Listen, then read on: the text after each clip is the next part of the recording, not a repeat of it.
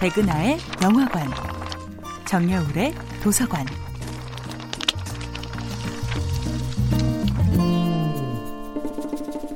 안녕하세요. 여러분과 아름답고 풍요로운 책 이야기를 함께하고 있는 작가 정여울입니다.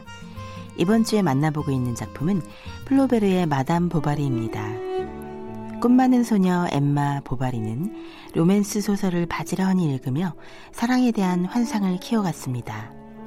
하지만 그녀가 결혼한 사람은 그 어떤 상상력도 자극하지 않는 너무도 욕심 없는 시골 의사였습니다. 불행한 결혼을 지속해야 했던 엠마는 점점 야위어 갔습니다. 두 뺨은 창백해지고 얼굴은 길어졌습니다.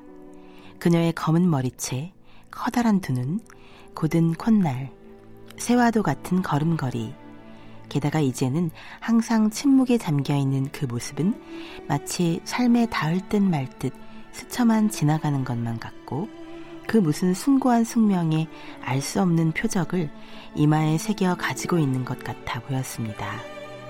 그녀는 동시에 너무나도 슬프고 너무나도 차분하고 너무나도 부드럽고 또 다소곳했기 때문에 그녀의 곁에 가까이 가는 사람은 마치 교회 안에서 대리석에 냉기가 서린 꽃향기에 몸이 으스스 떨리듯 그 어떤 싸늘한 매혹에 사로잡히는 느낌을 지울 수 없었다. 다른 사람들도 이 같은 매혹에서 벗어나지 못했다. 약재사는 곧잘 이렇게 말했다. 대단한 여성이야. 군청에 데려다 놔도 결코 빠지지 않을 거야. 중류층 여성들은 그녀의 검소함을, 가난한 사람들은 그녀의 자비로움을 칭찬했습니다. 그러나 사실 엠마는 탐욕과 분노와 증오로 가득 차 있었습니다. 모두가 엠마 보바리를 칭찬하고 남편 또한 엠마를 사랑하지만 정작 엠마 자신은 스스로를 싫어하고 남편에 대한 설레는 감정을 전혀 느끼지 못합니다. 엠마가 사랑하는 것들은 오직 로맨스 소설의 환상 속에만 존재했던 것입니다.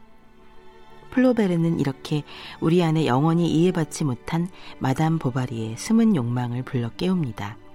이 작품의 두 가지 키워드, 즉 금지된 연애와 과도한 소비가 약속하는 현란한 아름다움의 세계. 사랑이라는 아름다운 포장지와 화려한 상품이라는 액세서리로 우리의 초라한 일상을 완전히 감쪽같이 포장해버리고 싶은 그 숨은 열망. 그 숨은 열망을 마담 보바리는 온몸으로 실현해내고 싶어 합니다. 정여울의 도서관이었습니다.